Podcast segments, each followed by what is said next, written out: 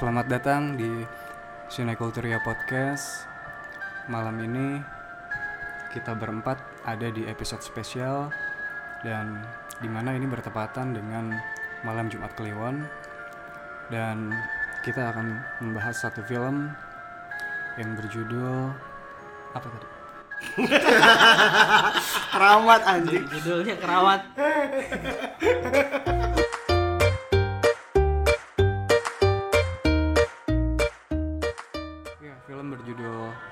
Keramat.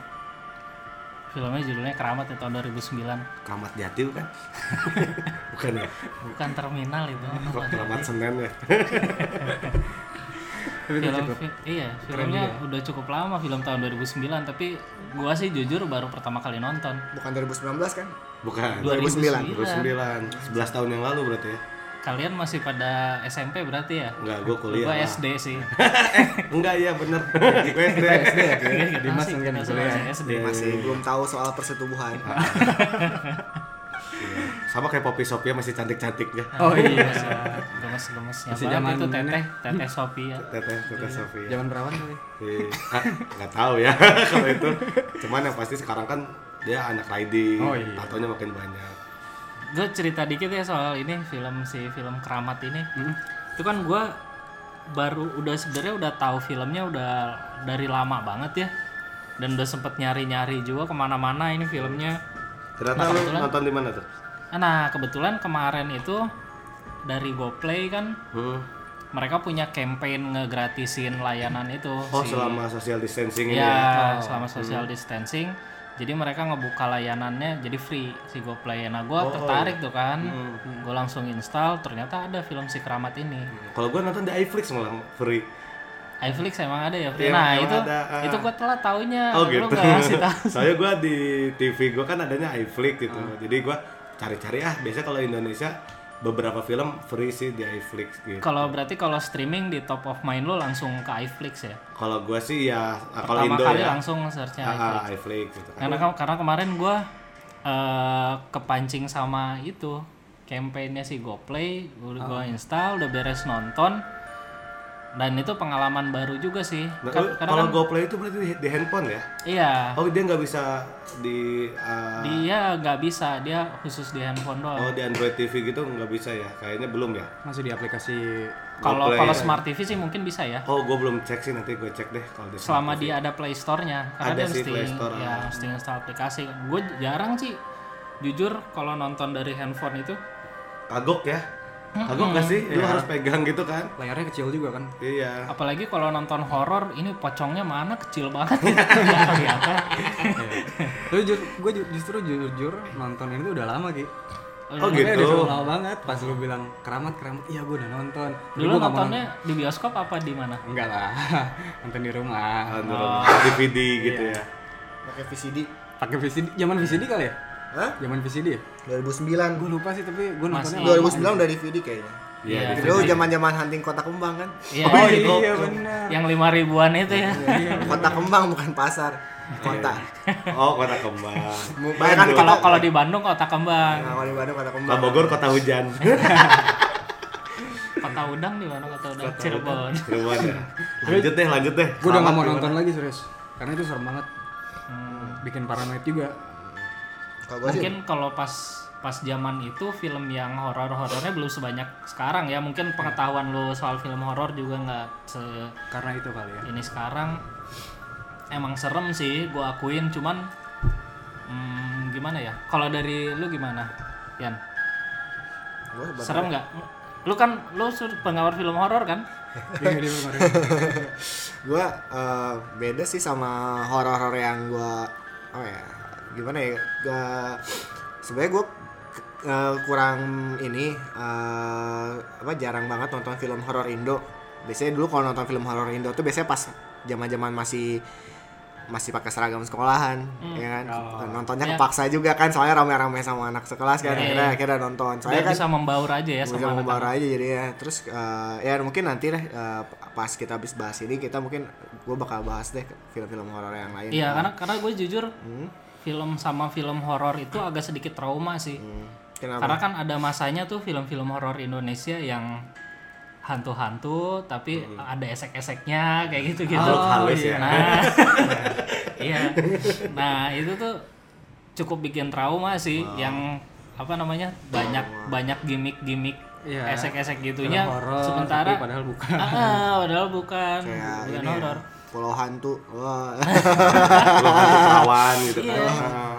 Ada yang air terjun. Air terjun Arwah arwah goyang karawang Ah, gitu iya. yang Hmm. Tapi gue nonton sih kayaknya. itu itu kayaknya itu cuma akal-akalan produsernya aja sih Iya, kayaknya gue yakin maksudnya tuh. kayaknya di makhluk halus tuh udah gak ada harga dirinya gitu ya. Jadi gitu-gituin ya. Iya, makanya cukup bikin trauma bukan karena filmnya serem ya tapi Iya, justru karena- ah, ah. Ini ya gara-gara lihat apa eh, Dewi Persik sama Julia Perez Oh berantem. iya. Nah, kalau menurut lu nih untuk film Keramat ini itu benar-benar yang kayak jump scare gitu, ada jump scare-nya atau memang uh, film ini bikin lu paranoid gitu buat mungkin tentang lingkungan dia di ma- di mana di sana atau tentang nyanyian-nyanyiannya. Environmentnya. siapa nih yang mau bahas dulu Kalau gua ya, kalau gua pribadi, gua sih paranoid. Uh, basically gue emang gak, gak terlalu suka film horor. Oh, Kalau film horor tuh gua harus ada temennya nonton. Iya. Dan gue emang gak terlalu suka, cuman karena demi demi listerin semua, gua nonton film ini gitu. Wih. Iya. Sambil modus nggak? Enggak. Dimas yang dimodusin. Gue yang dimodusin.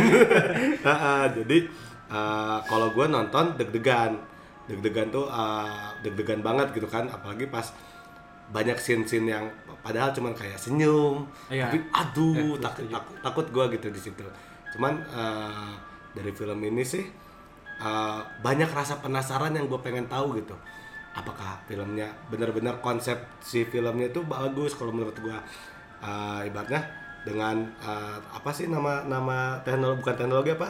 Nama pengambilannya tuh yang dia pakai. Oh, iya iya iya. kalau di film itu disebutnya found footage kan. Jadi Ah, dia gitu ya. yang film yang seolah-olah dibikinnya itu amatiran. Ah, Tapi jatuhnya jadi kayak vlog ya.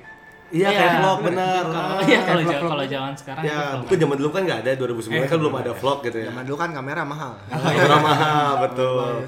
Ah, makanya eh, dengan eh, apa metode seperti itu, jadi nuansa nuansa nuansa seremnya dapat banget sih kalau menurut gua gitu. Iya, jadi sempat sempat mikir juga ini tuh beneran apa Ah. film gitu ya. Sampai saat ini gua masih mikir, anjir ini beneran gak sih?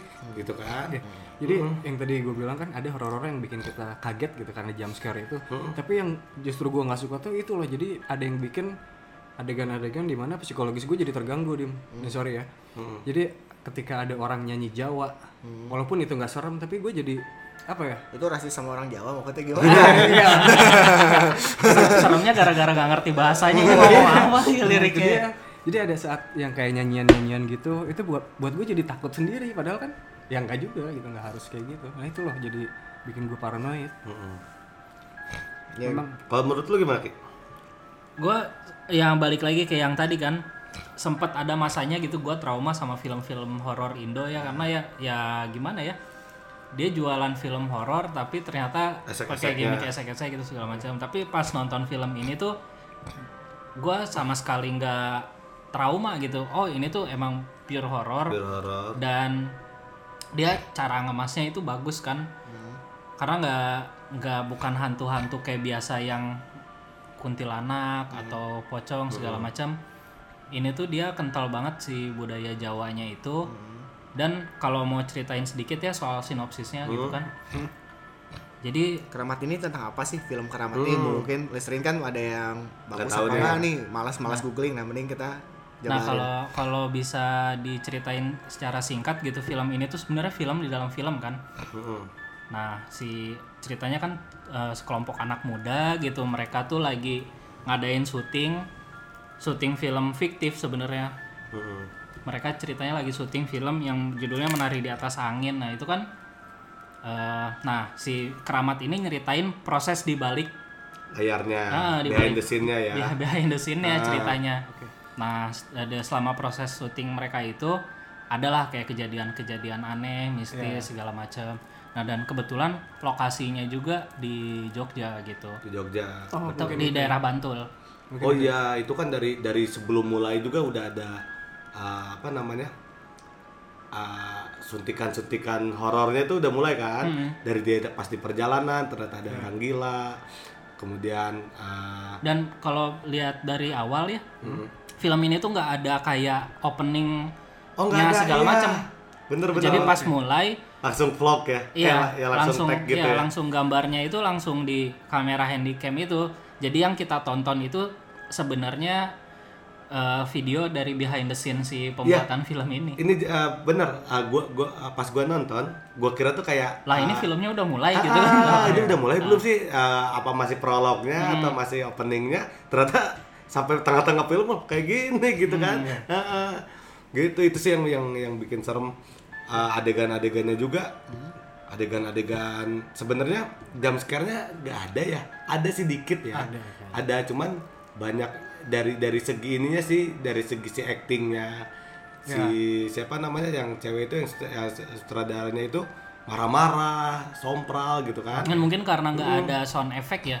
nah Nggak sound ada effect. sound effect Nggak yang ada ngaget-ngagetin. sound- ini nggak ada apa apa scoringnya nggak ada kan? Nggak ada, jadi- scoring nggak ada ini jadi benar-benar pure aja kayak ini Musik yang ada di situ tuh musik yang emang ada di adegan ya, misalnya kayak suara gamelan, betul kayak si Ah. orang yang itu lagi kesurupan terus pakai skrip sih? Nah itu nanti sebelum masuk ke sana kita bahas dulu si direkturnya ya, si Monty Tiwa ini. Ini tuh kalau dengar nama Monty Tiwa kan kita pasti ingatnya film-film komedi ya. Iya, Karena, karena ya dia banyak banget eh, bawa film komedi dan si Keramat ini tuh sebenarnya gini. Monty Tiwa itu kan ada lagi film si sebelum Keramat ini dia pernah bikin film horor juga. Oh yang 2005 ya kalau salah. Ah, itu judulnya Pocong kan. Iya. Tapi gue nyari filmnya sampai sekarang nggak dapet tuh. Soalnya pas film itu tuh sebenarnya udah selesai dibuat.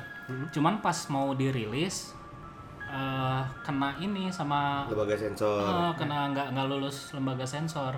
Karena adegannya atau karena pocongnya Karena katanya dibilang adegannya terlalu sadis sama ada eh, dia bawa unsur-unsur inilah yang agak politik. Mungkin kalau bayangan gua sih karena backgroundnya ini ya kerusuhan 98 mungkin ya. oh gitu Ah, bisa jadi jadi sih Iya. mungkin sih uh, listener Jadi listener semua ada yang udah ya. tahu gitu Iya. ada yang udah bocor bisa di share Ya bisa di share mungkin ya karena Nah, kita kalau nonton kalau juga ada sebenarnya. yang punya bisa nih bagi-bagi. Nah, tapi emang di, uh, nggak disebarluaskan ya mungkin ya Mm-mm, mungkin hanya orang-orang kru krunya Ya, aja yang punya mungkin ya sama pro- tim produksinya. Mm-mm. Nah, setelah film Pocong itu viral nih bisa dibilang ya. Mm. Atau ya viral banyak diomongin sama orang. Nah, si sequelnya itu dibuat film Pocong 2. ya kalau pocong dua itu ada ya tapi Hmm. pocongnya nggak ada gitu ya Film Pocong 2 sama Pocong 3-nya itu ada. Hmm. Dan itu juga Nah, itu lumayan uniknya tuh di sukses situ. juga kan ya. Hmm, Pocong 2 sama Pocong 3 mungkin dibantu juga sama publikasi si film Pocong ini yang sebenarnya nggak sempat dirilis kan Iya. karena diomongin banyak sama orang gitu orang-orang pada penasaran jadi pengen nonton sequelnya akhirnya film ini sukses. Nah mungkin setelah setelah itu si ini kan produsernya itu Pak Chandra Pa- Parwes ya yang dari Star Vision itu terkenal banget. Dia tuh eh, banyak ngeproduserin film-film lah dari komedi horor all all genre kalau di Indonesia. Nah dia mungkin ngelihat kesuksesan Monty Tiwa bikin film pocong Ya. dan dia percaya akhirnya berani eh, ngasih kebebasan inilah kebebasan artistik buat si Monty Tiwa di film berikutnya. Oh gitu. Di film keramat ini. Makanya dia berani kayak eksperimen segala macam karena kan fo- format film kayak gini tuh belum umum ya di Indonesia pas pas zaman Iya. itu. bisa dibilang baru mulai masuk masuk itu kan dari Blair Witch Blair, Blair, Witch Project, nah itu juga tahun 99 nah di situ mulai booming segala macam Hmm, Cloverfield. Ah, kalau kalau ada Cloverfield di tahun 2008, 2009 emang lagi trennya ke sana kalau di barat, tapi kalau di Indonesia sendiri baru masuk di film Keramat ini. malah Project X itu 2012 duluan keramat berarti ya Iya, duluan Keramat. Nah, Project X kan kayak gitu juga ya cara pengambilan gambarnya beda ya. genre anjir Heeh. Oh yang Cannibal Holocaust itu kan 80 hampir Iya, sama gitu ya. Iya, itu hampir sama. Basically ya hampir sama, cuman dia nggak full di phone footage dipakai handycam, tapi Oh. seolah-olah si film itu tuh ditemuin gitu. Oke. Itu Kalau ditemuin. ini kayak trivia aja dulu waktu Blair Witch Project itu orang-orang kan dulu kan internet ya nggak semua orang bisa punya Iya. akses Ya kan, jadi nggak bisa beli. 99 ya. Nah terus jadi orang-orang ngira itu beneran karena Oh. aktornya juga nggak ada yang terkenal kan aktor-aktornya Iya. nggak ada yang terkenal nah jadi orang-orang waktu itu ngira itu ini tuh beneran kejadian ini yang vi- video ini kan. Nah orang-orang udah percaya kok itu real. Sampai akhirnya muncul mereka aktor-aktornya di awards ya. jadi Oh. nah itu uh, Blair Witch Project kan dulu suksesnya itu gara-gara itu kan gara-gara emang apa ya mereka Emang ngejualnya strategi. gimmicknya itu karena itu real gitu Iya. footage gitu kan. Nah ini makanya eh, apa ya su- suka salut sama yang eh, bikin genre ini apa eh, kayak found footage gitu. Hmm. Jadi kan orang harus apa sutradaranya itu harus bikin segimana mungkin orang tuh bisa suspense belief gitu jadi eh, disbelief. Jadi kayak orang tuh kan kalau nonton kita kan eh, nggak percaya itu ah ini Iya. film doang. Tapi dengan found footage gitu gue lihat sih film ini tuh bisa gitu. Kita tuh eh, ngebuang pikiran kita ah ini tuh film doang gitu. Hmm. kita tuh jadi itu sih yang gue suka di film Nah, ini. Ngom- ngomong-ngomong soal aktor, aktor di film ini tuh nama asli ya. Iya. Ah, jadi kayak Poppy, Poppy, Poppy Sofia itu uh, nah, pemeran di filmnya Poppy gitu kan. Terus Migi, Sada, uh, Mia, Dias, ada Dimas juga bro. iya. Mati duluan nggak? Ah, enggak. beda nasib beda nasib Beda nasib. Ya, ada Dimas juga di situ gitu kan. Nah itu ya ada hubungannya juga sama yang diomongin Rian tadi. Mungkin biar penonton lebih yakin kalau film ini ya. tuh yakin kalau film ini tuh beneran. Makanya dipakai nama-nama asli. Oh, Seolah-olah iya. ini ini tuh emang bukan aktor. Ya mereka tuh emang orang yang Orang asli beneran gitu ya, ya. yang ada di yang kita lihat itu emang benar-benar kejadiannya karakter ter- gitu bukan Iya, karakter bukan, Bukan karakter. Bukan karakter ya. Nah, yang yang ini juga yang mesti kita ingat juga di tahun ini tuh film Keramat ini keluar di tahun yang sama dengan film Paranormal Activity Oh iya. tahun 2009. Nah, itu tuh salah satu film juga yang nge-push genre found footage ini. Kalau kalau yang biasa kan kalau yang tradisional bisa dibilang mereka pakai kamera handycam segala macam, tapi kalau di Paranormal Activity itu cuma dari CCTV doang Ya. Hmm. kameranya tuh sama sekali nggak moving, cuman di CCTV doang dan kualitas gambarnya tuh yang, Ya, yang jelek. Nah, Ini Iya. sih yang yang gue perhatiin yang di sini eh, sekarang tuh kalau genre apa eh, found footage gitu Mhm. eh, kadang kalau misalnya kita ngedip sedikit ya kita tuh nggak nggak nggak jelas kelihatan kan. Iya. Nah kalau ini tuh agak lumayan apa ya nggak bikin pusing lah kameranya. Iya. Jadi eh, Keramat. eh, yang keramat yang keramat ini jadi pas dari nonton tuh nah inilah apa kita masih bisa ngelihat apa yang kejadian di di ini Tapi kan di scene. kamera, kamera yang dipakainya juga kamera profesional yang memang buat uh, Iya. ini kan ya mungkin ya. mungkin mungkin karena eh, mungkin saudaranya pengen biar penontonnya tuh bisa ngelihat jelas Iya. setiap scene-nya makanya dibikin kayak sedang apa kayak lagi ngerekam behind the scene waktu Iya, ini kan betul. makanya itu soalnya kan kalau yang biasa-biasa kan kameranya kalau nggak sih kamera CCTV eh, Handycam. handycam yang Hmm. jelek banget kan nah atau enggak udah pagi handycam itu kan shaky banget kan kalau Iya, kan. benar. Nah, ini J- Jadi kan ada scene beberapa uh, kalau yang membuktikan kamera ini kamera bagus tuh ngezoom tuh. Kayak dia ngezoom berapa kali uh, tapi kualitas gambar tetap bagus gitu kan. Kan beda kalau handycam ngezoom makin pecah gitu kan. Terus uh, dan kamera yang dipakai kan kalau nggak salah Panasonic P2 ya. Uh, itu tuh emang handy banget gitu. Kamera profesional yang handy gitu. Kamera kamera untuk broadcast yang handy. Mungkin uh, si sutradara itu sengaja uh, bikin pakai kamera itu ya itu bener kata Rian tadi. Dia nggak nggak mau meng- me- mengurangi uh, apa namanya uh, sine- sinematografi dari film ini gitu. Uh, uh. Oke. Nah, memang yang menarik dari film ini tuh untuk yang di Keramat ini ya, karena makhluk halus. Iya makhluk halusnya memang kearifan lokal mungkin ya. iya benar benar. Ada apa aja sih uh, setahu gue ya kan ada apa namanya uh, Karena kan emang di Jogja ini kental banget sama budaya-budaya mistiknya ya. Betul, betul, betul. Mm-mm. Jadi eh, makhluk halusnya tuh eh, yang pasti yang kita udah kenal semua kan ada pocong. Iya, ada scene-nya itu. Itu, itu itu adegan yang serem juga sih. Iya. Loncat-loncat gitu ketika kameranya jatuh. Terus eh, ada apa namanya? Yang inget nggak lu yang ada api-api itu? Yang Oh iya, Banaspati iya. Bang, ya? Itu ada Banaspati ya. Itu apa namanya? Banaspati itu. Ba- Itu Banaspati. oh, itu Banaspati ya Jadi namanya. ya? memang Banaspati itu sampai sekarang tuh masih polemik juga sih Dim. Hmm. Jadi antara itu memang makhluk halus atau itu ilmu hitam. Oh, Ya, gitu. Jadi ada dua interpretasi lah buat makhluk itu ya. Terus ada uh, gamelan juga, uh, Ya. apa hantu gamelan ya. Terus ada yang keranda-keranda itu tuh apa namanya? Itu tuh Kromoleo lu pernah denger gak sih ceritanya Oh, belum Itu gimana mitos ini juga ya Jawa juga. itu itu kental banget sih kalau kalau yang emang pernah tinggal di Jawa atau Hmm. yang malah orang yang os- orang asli Jawa Hmm. terutama Jawa Tengah sama Jawa Timur ya kalau Jawa Barat mah beda kan Iya, iya, iya, nah itu tuh emang banyak sih cerita-cerita dari orang tua soal si Kromoleo ini Oke. katanya kalau kita ngelihat Hmm. kalau kita ngelihat penampakan kan dia itu bentuknya makhluk, makhluk halus ya Iya. makhluk halus tapi bukan sendiri jadi dia ber- Oh. berkelompok gitu Hmm. Oke, Kayak maksudnya kerumunan. jalan. Dia emang ngangkat-ngangkat keranda gitu iya ya. dia bawa keranda Nah, Soalnya di scene-nya si Keramat ini kan Dimas nih, bukan Dimas gua ya, ah, Dimas yang itu ah, ditunjukin apa namanya pas dia hilang, tiba-tiba si Kromoleo itu angkut si Dimas itu. Oh ya. Iya ada jamnya tuh yang kelihatan jam jam kalkulator warna hijau gitu kan. Itu sih it- it- itu, serem juga sih adegan yang itu. Iya, kan menurut adat Jawa itu kromoleo itu suatu pertanda juga kan. Mm-mm. Oh gitu. kebetulan emang ada pengalaman sih dari temen-temen gue pernah cerita gitu Iya. kan jadi dia emang pernah melihat penampakan Kromoleo ini Oke. dia pernah melihat penampakan Kromoleo jadi ceritanya kalau diceritain singkat gitu ya eh, teman gua ini dia lagi di perjalanan perjalanan dari Jogja ke Magelang. Hmm. nah di tengah perjalanan itu itu kebetulan kan udah tengah malam lah ya. Iya.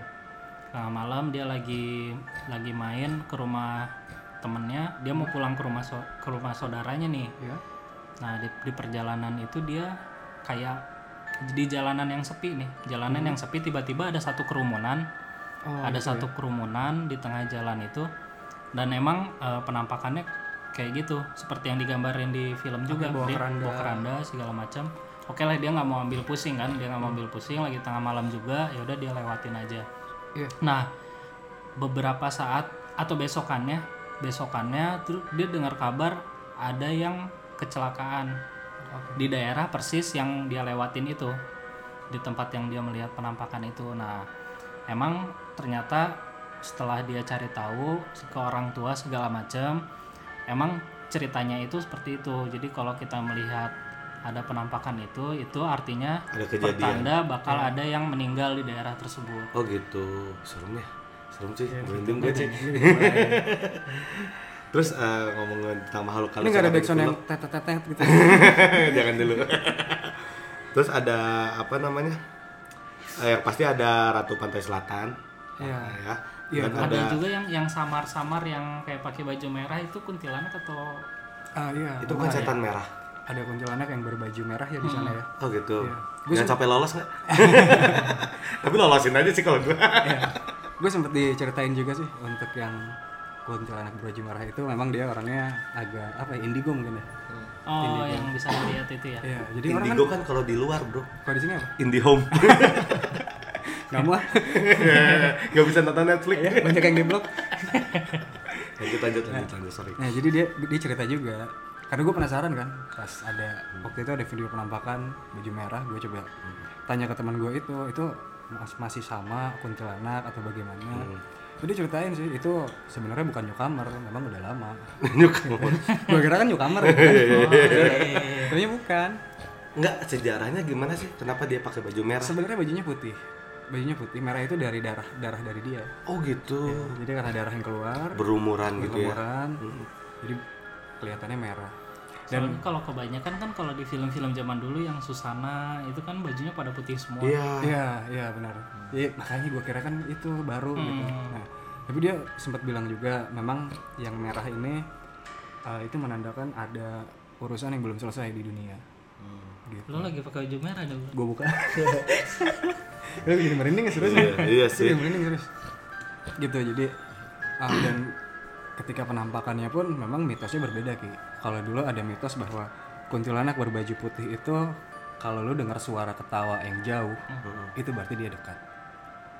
Oh gitu. Begitu juga kebalikannya. Kalau lu dengar suara yang Ah, dekat, serius? itu berarti dia jauh.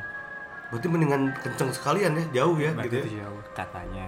Kan Tapi mitosnya. tetap serem juga ya Iya, kalau kalau sih. kenceng walaupun kita tahu itu Kata jauh. lagi OTW. Tapi kan sugesti Tapi, ya. tapi gue punya cerita ya. Ini ini ini eh, yang gua ngalamin sendiri lah mungkin eh, di kantor lama Serius gua. Di, kan- di kantor lama gua. Hah? eh, jadi eh, temen gua sih ada gua juga di situ temen gua tuh lagi bercanda sama eh, sekretaris lah gitu kan terus tuh eh, sekretaris kan agak-agak menjay eh gua balik dulu ya gitu kan terus dia bilang ya udah dah terus eh, terus tiba-tiba ada suara ketawa eh, ala kuntilanak itu gitu Oh kan. iya. terus eh, pas gua lihat orangnya eh tapi dia nggak ketawa Oke. Ah, Cuman gua- ada suaranya. cuma ada suaranya aja gitu Itu kan dekat atau?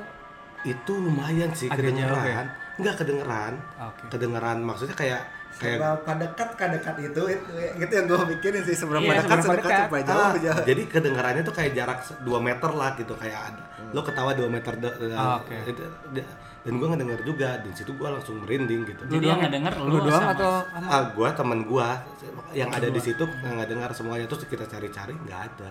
Ah, itu serem sih. Itu gokil juga sih kalau lagi di kantor apalagi Iya, malam dan kan. ini malam lagi lembur gitu kan. Itu kejadiannya di daerah Mayoran Tapi kalau pengalaman yang lu pernah ngalamin sendiri ada nggak? itu waktu kita ke Jogja yang waktu itu ya. Waktu kita oh ke Jogja. iya cuy itu ceritain jaga deh. Duh, gua ngeri ceritanya terus. Sampai sekarang masih Ceritain aja masih lah. masih nggak. Kenapa? Lu udah tahu, udah Lu tahu mau mention soalnya kalau di mention langsung ceritain. Oke, jadi waktu pas waktu itu kita ke Jogja. Kita liburan itu tahun berapa ya? Tahun berapa ya? 2013, 2014 kan? enggak cuy Iya. 2009 ya eh enggak ya Enggak. kuliah ya Ah. udah lulus ya Si itu masih sama si itu. Jangan jangan jangan sebut, jangan sebut, jangan sebut. Oke, oke ke Jogja ya. Ya, Nah, kita ke Jogja. Kita pakai kereta. Hmm, waktu itu gue duduk sama Firman kayaknya ya.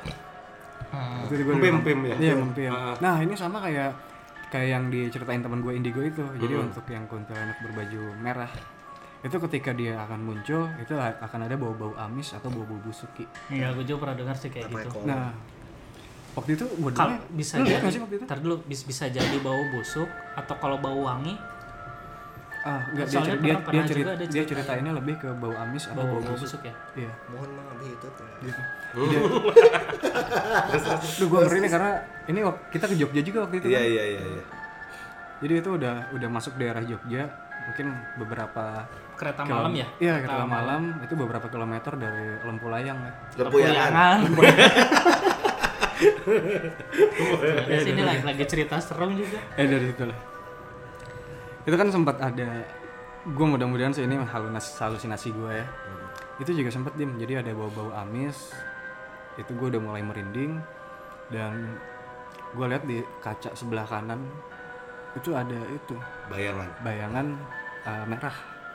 Bayangan merah. Emang mukanya agak agak kurang jelas. Tapi itu yang benar-benar gue yang sampai ngelihat ke situ dan kondisi lagi gelap kan. Kondisi lagi gelap. Yang lain pada tidur. Itu yang sampai napas pun gue agak Dia nyerita ke gua langsung sambil gemeteran gitu Iya, coy. cuy. Iya, iya, iya, Gua iya. udah- Waktu itu kan, waktu itu kan Iya. pas ini.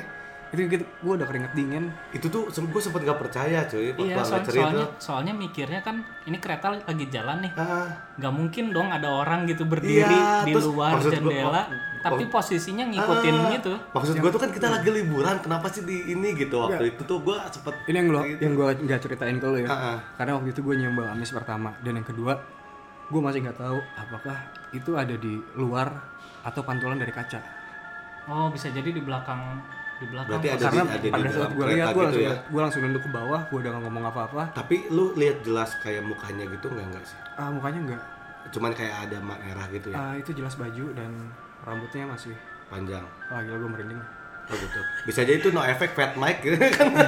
Dia pakai baju merah. serem-serem sih. ya tapi serem cuy. Iya. iya. Dan emang di sini tuh makhluk-makhluk halusnya di film Keramat ini tuh gimana ya? Emang ber, ber apa ya? Berkaitan banget sama mitos-mitos yang ada di Jawa kan? iya Hmm.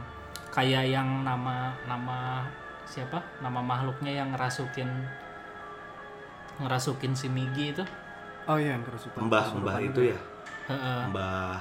Nyi Pramoda Werdani. Oh iya. Oh, oke Nah, itu kan Tapi itu itu eh, itu tuh setelah soalnya se- setelah gua Hmm. searching searching gitu ya tadi dia itu ternyata kalau gua nggak salah baca ya keturunan dari pendiri ini raja yang bangun candi Borobudur ya kalau gua nggak salah ya oh gitu. Ah, ah. Tapi emang kak, gue diceritain sama temen gue ya, uh, teman sekosan gue dia emang orang Jawa juga. Dia bilang uh, sosok sosok mbah ya gue nggak dia dia nggak cerita mbah mbah itu atau mbah Hmm. apa Ah, memang ada Oke. sampai saat ini gitu kan bahkan dia dia cerita kalau misalnya dia ngigo ketika tidur itu pun dia dia, dia bilang itu mbah mbahnya dia gitu. Ah, mbahnya yang ya mbahnya yang ibaratnya keturunan Jawa itu. Itu yang gue serem gitu kan sampai saat, ini gue serem. Berarti dia mbahnya ngejagain dia atau gimana? ya gue kurang tahu sih. Ya, kemungkinan dia itu. ngejagain sih Ngejagain mbahnya mungkin mbahnya ya. ngejagain. Eh, itu gue juga gue nggak tahu sih Ya.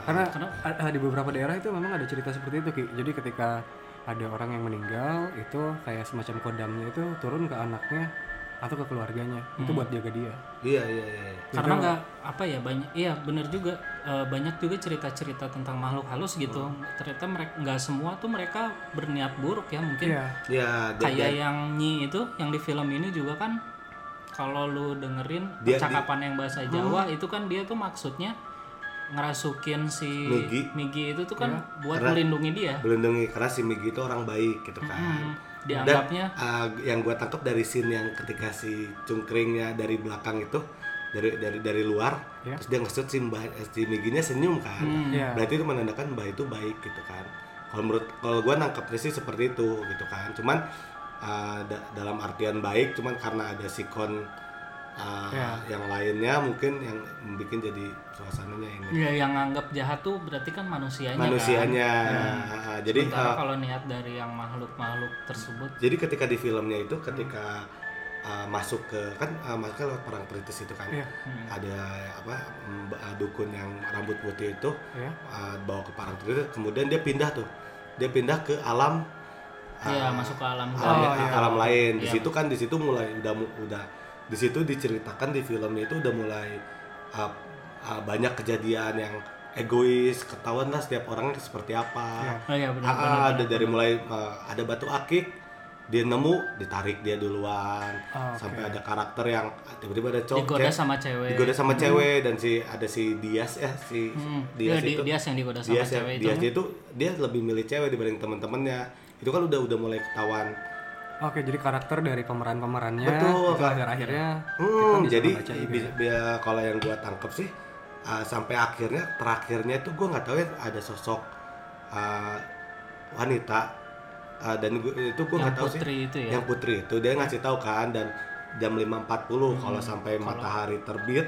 kamu masih di sini Ah, kamu kamu masih akan di sini. selama lamanya di sini. Betul. Nah di situ kan baru mulai itu kondisinya udah chaos kan udah chaos ibaratnya uh, kameramen udah ke mana? Iya. terus ini si cuma uh, kalau nggak salah di, di film itu cerita cuma tinggal tiga ya si Poppy, si Migi sama si Sada ya. Sada yang cowok. Ah, yang cowok. Dan yang yang yang gua yang bagusnya lagi Ya. ketika ending itu diceritain kalau misalnya pas terakhir Hmm. dia udah mulai pagi tuh udah mulai pagi dia naruh kameranya kemudian ada gempa. Dan itu tuh masuk ke uh, gempa waktu tanggal 27 Mei tahun 2006 Oke. Ah, Ya, kalau masih pada ingat itu tuh kan ada kejadian ya di di Indonesia ya. Hmm. Lebih tepatnya di Jogja tuh kan sempat ada bencana besar. ya. bencana besar gitu kan Setelah tsunami itu kan tahun 2004, Jogja juga ngalamin bencana yang hampir serupa sampai dibilang ada isu-isu bakal tsunami tapi Betul, ternyata enggak ternyata kan. enggak. Cuman emang itu longsor atau segala macam dan makan korbannya 6.000 lebih ya kalau nggak salah ya. 6.000 jiwa. Hampir nah, 6.000 ya. si si siapa sih nama sutradaranya? Montitiwa. Montetiwa ini uh, bagus nih menempatkan film itu Ngaitin ngaitin seolah-olah soal dengan- dengan kondisi Sosial yang ada. sosial yang ada di pada di Jogja itu. Jadi uh, di di akhir cerita kalau nggak salah ada scene ada berita-berita tuh Ya. itu yang lebih meyak gue uh, gue malah nyangkanya itu kayak anjir nih beneran nih. Oh, Jadi uh, di, di berita itu kan ceritanya ada gempa katanya ini bukan ulah uh, alam tapi ini ulah manusia. Terus ada kamera ditemukan. Padahal itu cuman uh, kalau itu cuma gimmick aja sih sebenarnya gimmick dari film itu. bagian dari film. ya. Ah, film itu yang membuat gua rasa penasaran gua "Ah, anjir ini beneran gak sih serius terus gue sampai Poppy Sophia sekarang ke mana ya? Gitu kan. Atau ini ke mana? Gitu kan. Jadi gua kayak, ada di Instagram. ada di Instagram ya. Ah, maksudnya apakah benar? Gitu kan. Dan itu sih membuat rasa penasaran gua. Nah bedanya ini ya ini yang yang gue sih emang gak terlalu suka horor. Tapi gue kenapa gue nggak nggak suka horor Indonesia? Karena seperti ini cuy. Iya. iya kan? Karena seperti ini ibaratnya rasa penasaran kita tuh lebih Iya. Lu Lebih- bukan nggak suka takut. iya sih. Jadi tapi gini tapi be- beda kalau misalnya kayak falak gitu kan. Iya. kalau kayak falak gitu kan oh ceritanya udah tahu nih penyebabnya gara-gara si ini. Oke, udah selesai. udah dan selesai. kita tuh dibikin kayak Nggak nggak ada misteri-misteri yang kita harus ah, nyari sendiri gua- gitu kan. keluar dari bioskop oh udah tenang gitu. Kalau ini kan gue kayak jujur gue kepikiran tuh sampai subuh. Gara-gara Sama Falak mah gak bakal didatengin jauh. tapi ada tukang falak di situ Jadi artinya filmnya belum selesai setelah kita selesai nonton. betul Walaupun filmnya udah selesai tapi Masih masih ada pertanyaan. pertanyaan-pertanyaan membekas lah terjawab. membekas gitu Dan- sampai saat ini gitu Iya salutnya gue juga sama Monty Tiwa ini dia tuh ternyata syutingnya nggak pakai skrip loh. Oh gitu Nggak ada skripnya kan? Hmm, jadi oh dia cuma Gue percakapan udah ngira itu nggak ada skrip loh serius. Iya, jadi bahasa bahasa sehari-hari. Iya, karena bahasanya bahasanya bahasanya bahasa sehari-hari dan dia tuh cuman kayak bikin outline doang dan itu tuh nggak ditulis. Oh. Dia cuman bikin poin-poin aja di kepalanya dan pas eksekusinya di di set ya dia tuh cuman ngabarin dia tuh ngabarin kru 4 jam sebelum syuting kru disuruh nyiapin eh, perlengkapan nyiapin set segala macam dan sementara aktor-aktornya baru di brief 15 menit sebelum ngetek misalnya eh, dim lu adegan ini ya di sini ntar dialognya gini gini gini gini segala macam Lu ngomong aja improvisasi gitu segala macam Dan dan sih kelihatan nih gini, gue dari dulu kalau nonton film pasti orang-orang nggak eh, mungkin beberapa ada yang sadar kalau kita semua nonton film semua karakter di sana itu kalau ngomong tuh nggak kayak orang real mau Iya. soalnya Ya, ya, mereka tuh kata- acting ya. enggak, jadi mereka tuh selepas ngomong nih semuanya tuh quotable kan kata-katanya kan. Hmm. lancar banget Iya. ya ngomong dari awal akhir. Kalau kita kan kalau ngomong sehari-hari kan kayak gini lah ada bahasa apa ada kata kalimat yang diulang atau kata-kata yang diulang-ulang kan. Kayak atau kita kayak diem bentar atau kata-kata kita tuh nggak terstruktur dengan baik kan, ya kan? Nah makanya kenapa tadi pas nonton film itu tuh kelihatan nggak pakai skrip? Ya soalnya gitu kayak sehari-hari berdialog kayak sehari-hari. sehari-hari kan. Kayak pas mereka panik tuh kata-katanya juga ya bener kayak ini Iya. kayak real orang real beneran gitu. Dan itu tuh kenapa kelihatan flow-nya tuh enak banget ya film ini tuh. Film ini tuh kayak benar-benar dokumenter gitu ya. Seolah-olah kayak dokumentasi bukan dokumenter kayak dokumentasi gitu. Soalnya dia tuh syutingnya scene by scene jadi ngurut. Kan kalau biasanya ya kalau syuting film yang kita tahu gitu Scene misalnya akhir dulu. by bukan dia tuh by enggak. by lokasi Oh. by iya, lokasi iya. misalnya lokasi di hotel beresin dulu semua scene yang ada di hotel mau itu Scene 1, scene 10, scene 12 Iya. gitu ya. by lokasi supaya efektif eh, kan. budgeting. Eh, tapi kalau film ini tuh by by adegan sesuai sama storyline ya. Misalnya hari ini pagi, siang, sore, malam. Terus hari berikutnya dari pagi lagi, siang, sore, malam gitu. Iya. Oh. Jadi sampai ke ending, adegan penutupnya di ending di syuting terakhir gitu. Oke. Iya, iya. Jadi Makanya sangat halus gitulah. Tapi eh, tadi gua baca-baca juga katanya Simon kata Simon Titiwanya itu. Hmm. Jadi dari film itu tuh emang ada eh, yang enggak di yang enggak di skenarioin tapi emang Iya. ada kayak kayak misalnya ada suara drum band kalau kalian dengar Oh, itu itu, beneran ya? ah, itu itu suara beneran terus ke suara se- it- eh, dari audio dan Hmm. secara visual kalau nggak salah pas lagi ngerekam dia tuh ngelihat ada makhluk juga gitu di situ Oke. itu itu yang bener-bener eh, real gitu bukan bukan settingan ya Hmm. jadi emang ada ada dua ada dua adegan tuh kata Simon Titiwa sih gitu Itu tuh sempet juga gue denger di film Jelangkung tuh zaman dulu. iya Film Jelangkung pertama yang 2001 tuh katanya ada adegan yang pas di rumah sakit, adegan suster ngesot. Ya. Ada penampakan lah di situ yang Iya. yang sebenarnya bukan bukan ma- Aktor. mas- bu- bukan masuk dari skenario ya Iya, itu. nggak ditendang sih rasanya bukan si suster ngesot Ya, ya, ada oh. penampakan yang lain. Nah, itu tuh masih percaya nggak percaya sih sampai sekarang. jadi figuran berarti. ya? gue ingat suster ngesot ingetnya itu yang yang di lift tau nggak yang Yang- ditendang sama sapam yang suster ngesot Iya, iya pernah lihat itu. Tapi overall film ini cocok lah ya buat nemenin WFH kita atau Iya. buat jadi referensi horor lah. Ya, kalau misalnya penakut sih kalau nggak ada teman ya wassalam. bisa lah ya dibilang salah satu film horor paling serem mungkin di Indonesia. Bisa. Kalau gue pribadi sih Eh, ya yang era baru lah ya. Kalau Iya. yang era Era lama sih. Oh, era lama. Lama sih. Era lama sih udah Oke. udah nggak ada ini ya. Kalau era lama Udah nggak ada harga nggak dirinya ya. Udah nggak ada lawannya Susana udah. Susana. Oh, ada ada lawannya ya. Susana. Lu katanya ada cerita Kiki Susana tadi. Fatmala. Enggak nanti kita bahas di selanjutnya. Iya, iya. Enggak, ini tanggung dikit lagi. Enggak, itu panjang banget. Ada Susana, Kiki Fatmala, terus Iya. siapa Meriam Belina, Meriam Belina. wah. Tapi kalau Susana tuh ya, yang namanya acting tuh bener-bener menjiwai banget ya. Sampai bukan cuman acting, bukan cuman acting tapi di dunia nyatanya juga tetap Serem ya. tetap ngelakuin ritual-ritual Ya, kayak gitu. ritual. Makanya iya, dia iya. tuh ketika di depan kamera bener-bener yang total banget. Iya. Sampai sekarang kan makamnya katanya masih sering didatengin sama orang buat ya gitulah Nah, ritual-ritual mistik gitu. Oke deh. Serem ya. Ini episode terserem sih di sini kultur ya. Udahlah gak usah gak usah yang gini-gini ya. Kalau Serem gue cuy. kalau listerin kita masih pengen horor ya kita oke oke aja. Ya oke aja sih gue ngikutin lah demi lister ini. Kalau lu nggak takut nonton gitu ya nggak apa-apa. ngelihatnya lewat ini apa jari-jari tangan paling nontonnya. Ngintip. Eh kalau nonton gue bareng dong gitu kalau misalnya review film gitu. Gak bisa kan social distancing. Oh iya. Ini juga kita nggak se- kita juga ini kayak keluar-keluar corona semua nih. ya. Tapi gua seneng sih sama film horor Indonesia ya karena ya itu dia membawa legenda-legenda lokal kita. ini sih apa ya? eh, kenapa ya? eh, kan gue kalau horor kan gue dulu pernah bilang kayak kalau gue kalau horor filmnya gue nggak suka yang jump scare kan. Makanya gue suka kayak yang lu tuh kerasa dread, kerasa masuk apa ya? Atmosfernya. atmosfernya ya kan yang eh, ininya lebih ke sana sih gua kalau nyari yang horor ketimbang yang jam scare atau ditakut-takutin gitu Eh, Iya. makanya cocok sih kalau misalnya orang-orang yang nggak suka jam terlalu nggak terlalu suka jam Iya. scare ini agak minim ya jam scare-nya scare enggak, tapi deg-degan cuy. Dak dik duk dak dik Malah duk banyak gitu. adegan yang siang-siang tuh tapi nyeremin Iya. juga. Sebenarnya ada sih kayak yang tiba-tiba di mobil digebrak-gebrak. Iya.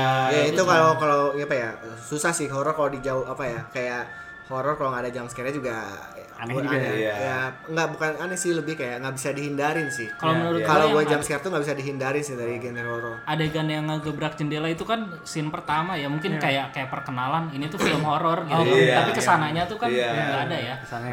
Kesannya deg-degan cuy. biar orang pada nggak boring juga mana horornya gitu kan Iya. langsung dikasih Mungkin kalau listerin ada film horor yang pengen kita bahas di Iya. sini bisa DM juga ya nanti ke Instagram ya. Boleh DM Bisa. atau di mention di uh, Twitter Sini ya. Gitu aja ya. di, kita udah cukup- di Twitter di Gua, Instagram kita udah cukup, Udah cukup merinding nih hari ini nih. Ya mudah-mudahan aman lah ya. Aman. aman semoga corona cepat berakhir biar Iya. kita bisa nonton lagi di bioskop gitu ya nggak usah nonton di HP Iya. gue sih pegel sih nonton di iya, HP benar-benar. Uh, sama tolong pemerintah ya itu Netflix tolong dibuka gitu lah. Kasihan li sering yang apa pengen nonton apa di WFH di rumah udah gitu harusnya nontonnya ya iFlix. Dibuka kok tapi harus bayar. katanya pemerintah nggak boleh nonton di streaming ilegal tapi kita mau nonton di yang legal dipersulit gitu nggak Iya. bisa nggak bisa buka Netflix Khusus Ya provider. Indigo tadi ya. Iya benar. Indihome. semoga didengerin sama pihak yang berkaitan Ya, Udah, udah. kita tutup aja episode kali ini Gue serius terima lagi kasih nih. udah mendengarkan Serius lagi, Serius lagi, Ya. serius lagi. Bentar serius lagi. Gue Serius lagi. serius kayak awal. Oke, sampai jumpa di minggu depan. Sinekulturia Podcast. Selamat malam dan Dadah.